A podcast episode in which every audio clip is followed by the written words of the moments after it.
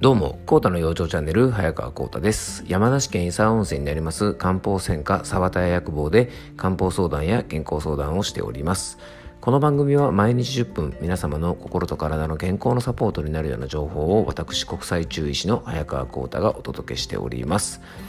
えー、さてですね、本当連日ね、あの本当に暑さが続いています。で、またこのね、梅雨時ならではのジメジメ感もまだまだ非常に残っているので、まあ、こんな時はですね、熱中症にもね、ぜひ注意していただきたいなと思います。で、先日ですね、ちょっとあまりにもね、休みの日で暑かったので、えっ、ー、とね、久しぶりにちょっとプールであの泳いできました。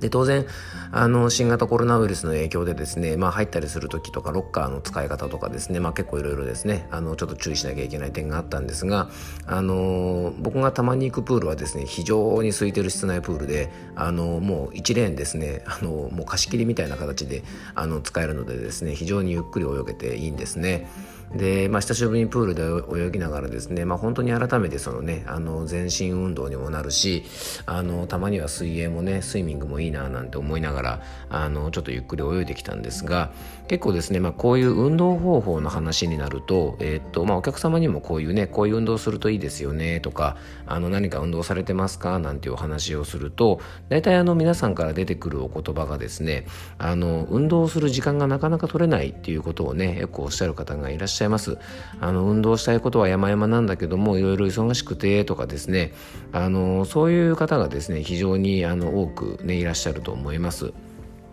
でなかなか時間が取れないなんて方のですね、まあ、時間の使い方をですねあのちょっと聞いてみると意外とですねあの時間を有効に使えてない場合があるんですね。でそこで今回はですねちょっと変わったテーマとなりますがあの時間の使い方っていうことをですねちょっとテーマにしてお届けしたいと思います。えー、さてですね今日は時間の使い方についてお話ししたいんですがあの健康相談とか漢方相談が仕事の僕がですねなんかその時間の使い方タイムマネジメントみたいなことをお話しするのはねなぜかと思うかもしれませんが実は時間の使い方っていうのはですね心と体の健康を整えていく上では非常にこれ重要なことなんですね。で健康はあの健康をですね維持するために、まあ、あのたくさん大事なことがあるんですがその中でもね大事なことが3つあって1つは食事そして次が運動そして次が心の癒しですね。あのもうお分かりだと思いますがこの3つをですねバランスよく行うには時間の使い方っていうのがですねめちゃくちゃ大事なんですよね。例えば時間がなくて食事をとる時間が不規則とかね、4日で食べれない。あと食べ物の質が慌てて食べるから低下しちゃう。あと時間がないので運動できない。十分な時間が取れない。ね、時間がないので、えー、っとね、心にゆとりができなかったり、好きな趣味の時間、ストレス解消になるようなこととか、あの、家族や友達とゆっくりする時間が取れないとかですね。まあ、あとね、もう、あの、典型的なのが時間がないから睡眠時間がしっかり取れないっていうふうなもんですね。まあ、ある意味ですね、時間の使い方でその方の健康が決まると言ってもいいぐらい、ね、言い過ぎじゃないかと思います。それぐらい大事なことなんじゃないかなと思います。まあ、いろんな分野で成功されている方のお話を聞くとですね、やっぱ皆さん時間の使い方というのがすごく上手ですよね。あの世界中を見回してみてもですねスポーツ選手とか、えー、経営者とか、まあ、政治家の方とかですね本当あの各種の専門家の方で社会的に影響力があるような、まあ、いわゆる成功者と言われているような方はですね皆さん時間の使い方を無意識にね工夫されてます。工夫してるというよりもですねもう結論から言っちゃうと無駄なことをしていないっていうふうに思います。まあ、通常の仕事をしながらしっかりと運動時間を確保してインプットのための読書とか学びの時間も確保してメンタルを崩さないための楽しみの時間も確保して当然睡眠時間も快適に過ごせる時間を確保されています。そういう方のですね時間の使い方過ごし方を見ると本当にねあの無駄なことをしてないんですね。仕事の時間は仕事、プライベートはプライベート。まあ例外はもちろんいらっしゃいますが、寝ても覚めても仕事仕事、ね、寝る間も惜しんで仕事という方はね、案外成功してなかったりするんですね。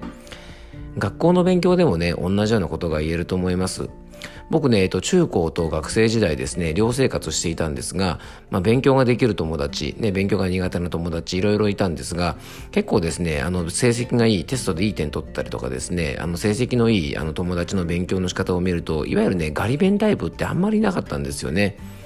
で、やっぱ休み時間とかもですね、夜中までガリガリガリガリ勉強をしているね、あのー、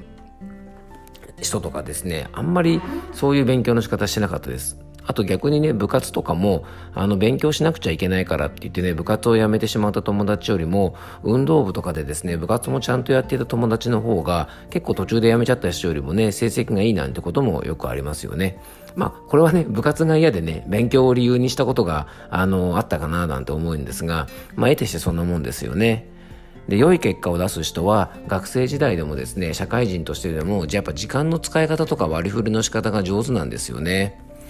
えーねまあ、1日24時間っていうのは僕もうんと例えば、えー、っとまあ、ビル・ゲイツさんとかですねあとまあトランプ大統領とかあとまあ小学生なんかもみんな同じ24時間なんですね1日をね。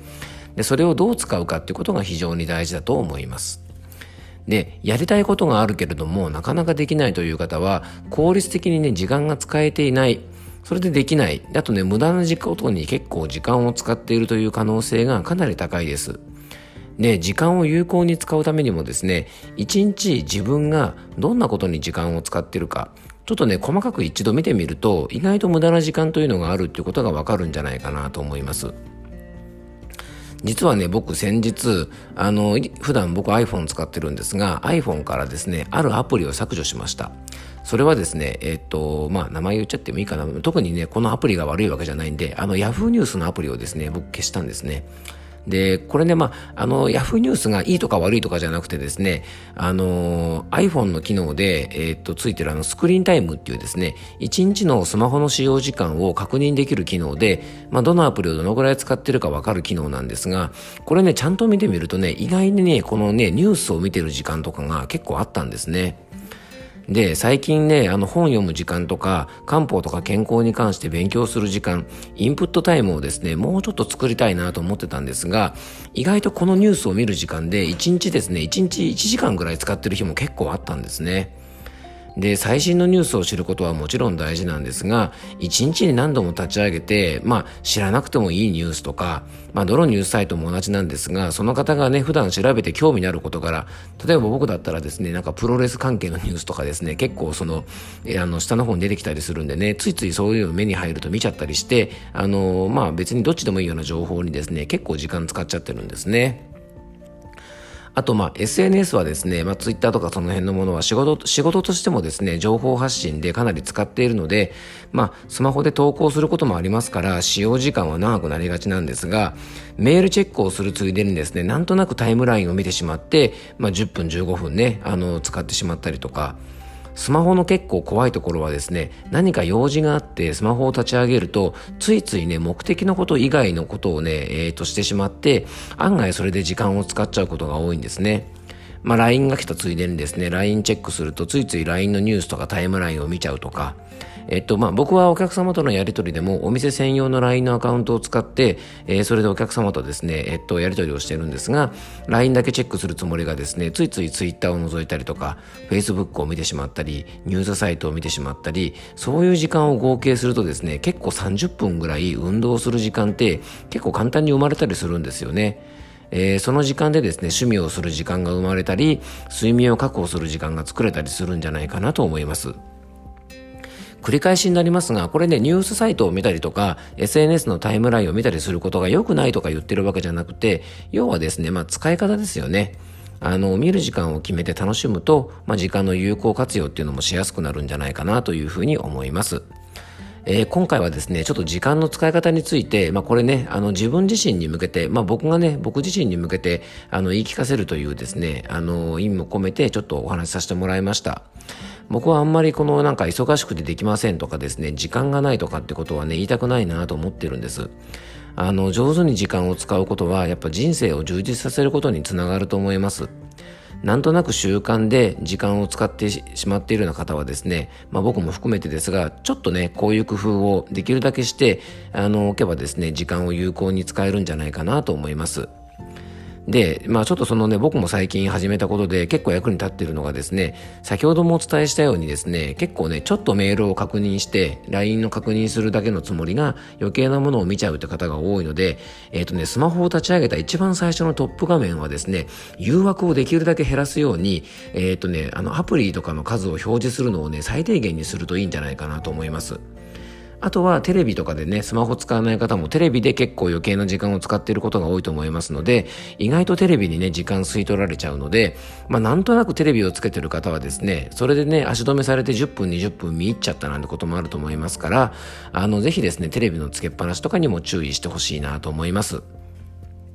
まあ、スマホと一緒でですね、塵も積もれば山となるの典型的なパターンなので、まあ、テレビ見るときは、テレビ見るととですね、あの、楽しむ時間と決めて、あの、しっかりね、見るようにすればいいんじゃないかなというふうに思います。えー、今回はですね、時間の使い方についてお届けしました。えー、僕自身もですね、まだまだ時間の使い方やタイムマネジメントうまくできていないので、えー、皆様にもお伝えしながらですね、もっともっと上手にね、時間使えるようになりたいなというふうに思っております。え今日も聞いていただきありがとうございました。どうぞ素敵な一日をお過ごしください。